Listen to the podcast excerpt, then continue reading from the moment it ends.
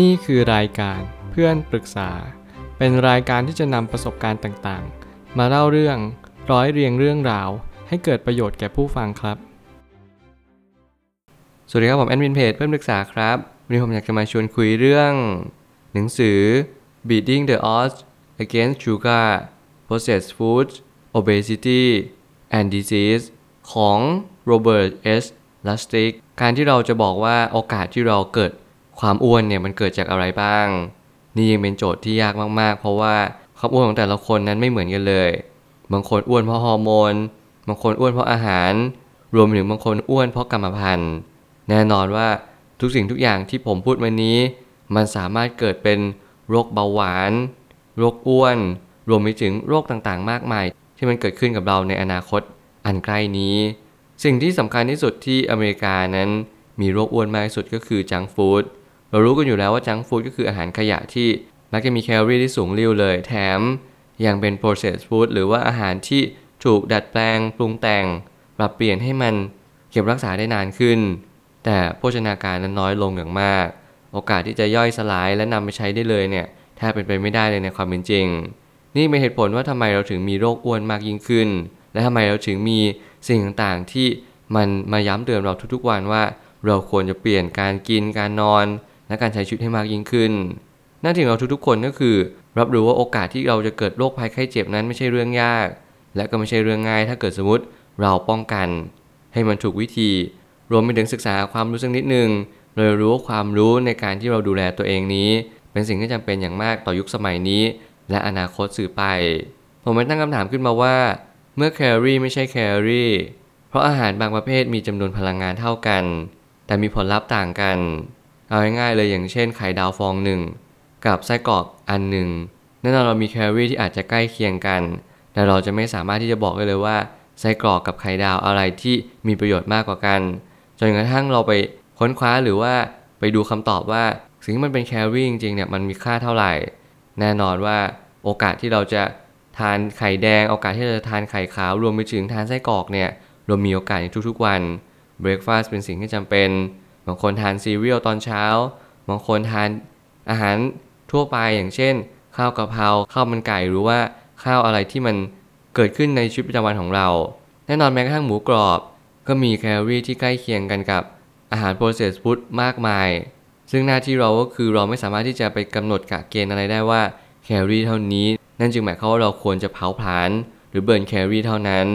หน้าที่ของเราก็คือคำนวณแคลอรี่ต่อวันว่าเราต้องการเท่าไหร่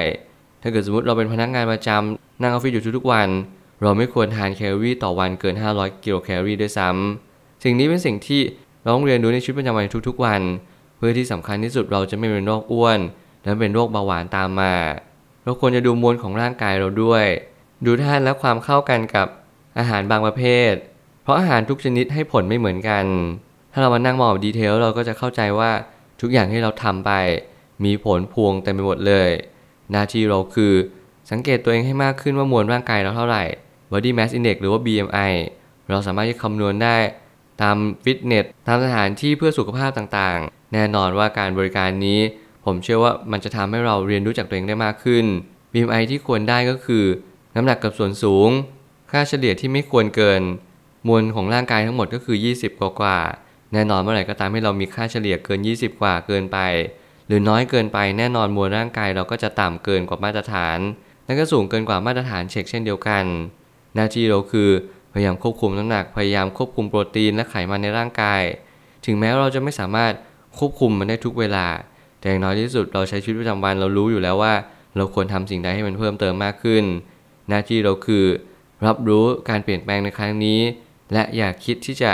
เพิกเฉยมันเด็ดขาดเพราะอนาคตเนี่ยมันย่อมเข้ามาอย่างที่ตัวเราอย่างแน่นอนถ้าเกิดสมมติเราเพิกเฉยมันบ่อยๆแน่นอนเราได้เข้าโรงพยาบาลบ่อยแน่นอนแล้วการที่เราจะลดความอ้วนไม่ใช่เป็นการที่เราไปลดไขมันแต่มันคือการรับรู้ว่าพลังงานที่ใช้กับพลังงานที่ได้รับอย่างละเท่าๆกันถ้าเกิดสมมติวันหนึ่งเราออกกำลังกายหนักมากอย่างเช่นเราเผาแคลอรี่ของเราเนี่ยไปถึงขั้น หนึ่งพัน กิโลแคลอรี่เราควรรับประทานอาหารเท่าไหร่แน่นอนนี่คือโจทย์ที่ยากที่สุดเพราะว่าแต่ละคนไม่เหมือนกัน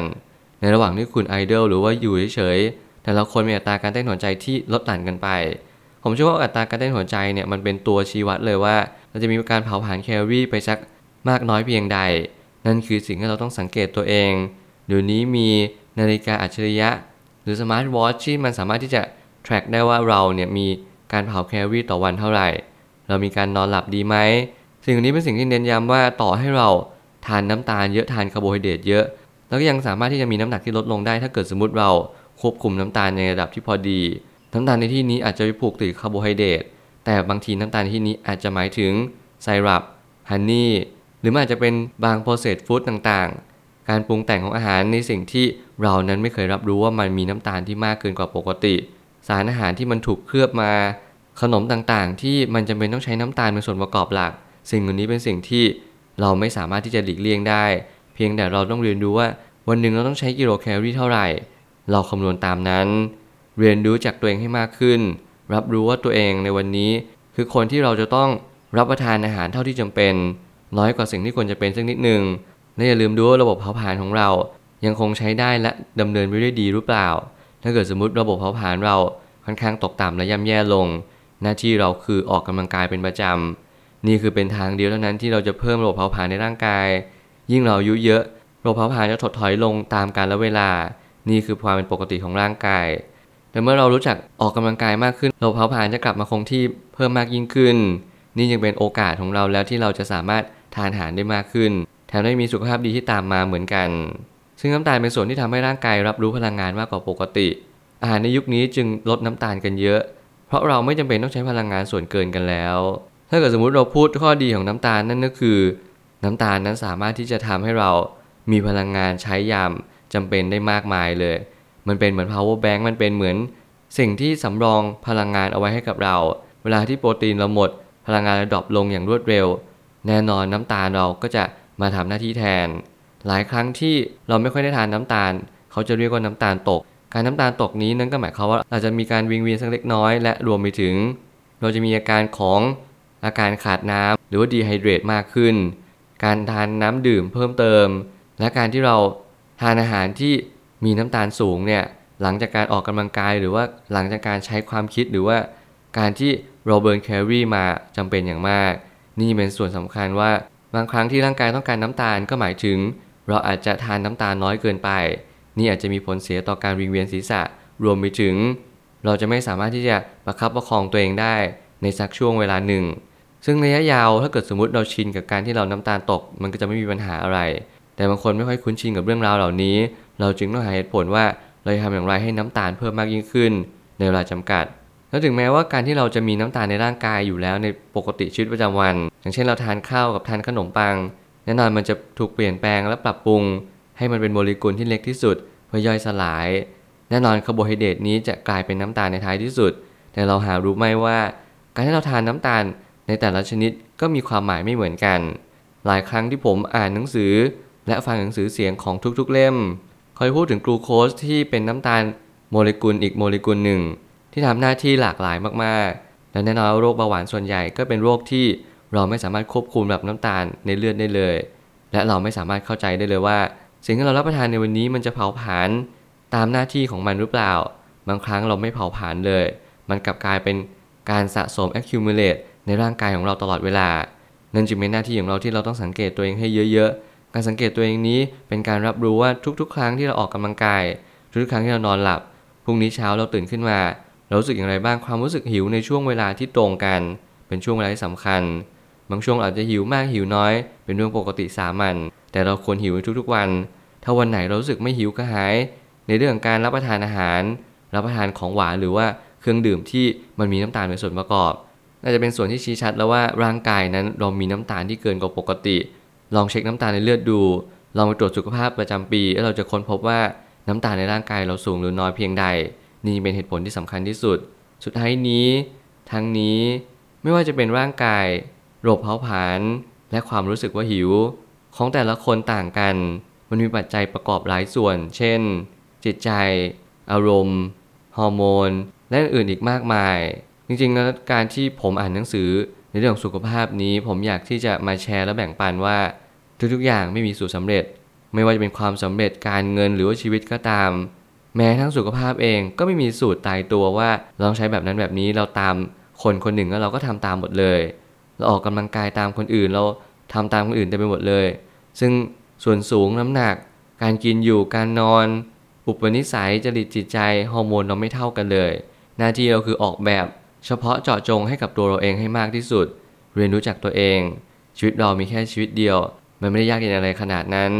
กลับมาที่ตัวเองสักนิดนึงผมเชื่อว่าจิตใจเป็นสิ่งที่สำคัญความคิดเป็นสิ่งที่สำคัญและร่างกายก็เป็นสารถีที่ขาดไม่ได้เลยณวันนี้เรามีความรู้ในเรื่องของร่างกายสักเล็กน้อยเรานำไปปรับใช้เรานำไปบอกต่อหรือใช้กับผู้คนมากมายว่ารับประทานน้ำตาลอย่างพอดีน้ำตาลตกให้อินเจกน้ำตาลเข้าไปในเรื่องของการกินน้ำดื่มที่มีความหวานการให้ความหวานเช่นยาหวานหรือว่าสิ่งทดแทนน้ำตาลนี้ไม่สามารถช่วยทดแทนน้ำตาลได้จริงนี่คือรสชาตินี่คือกลิ่นเราไม่เม้นต้องกลัวความอ้วนไปเกินกว่าให้เราสังเกตตัวเองในแต่ละวันว่าเราหิวบ้างไหมหิวตรงเวลาหรือเปล่านี่จะเป็นการสังเกตและเป็นตัวเช็คลิสต์ว่าเรานั้นสามารถที่จะมีชีวิตที่ดีได้มากขึ้นถ้าเราทานอาหารอย่างตรงเวลาแล้วการที่เราทานอาหารตรงเวลานั้นเราสามารถรับประทานอาหารได้เท่าเดิมหรือเปล่าออกกำลังกายเป็นประจำนอนหลับให้เพียงพอนี่จึงเป็นสิ่งที่สำคัญที่สุดที่ผมอยากจะฝากทุกๆคนเอาไว้ให้ทุกคนมีร่างกายที่แข็งแรงเพื่อเราจะช่วยสังคมกันต่อไปผมเชื่อว่าทุกปัญหาย่อมมีทางออกเสมอขอบคุณครับรวมถึงคุณสามารถแชร์ประสบการณ์ผ่านทาง Facebook Twitter และ YouTube และอย่าลืมติด แฮชแท็ก เพื่อนปรึกษาหรือ เฟรนด์ ทอล์ก แอท ด้วยนะครับ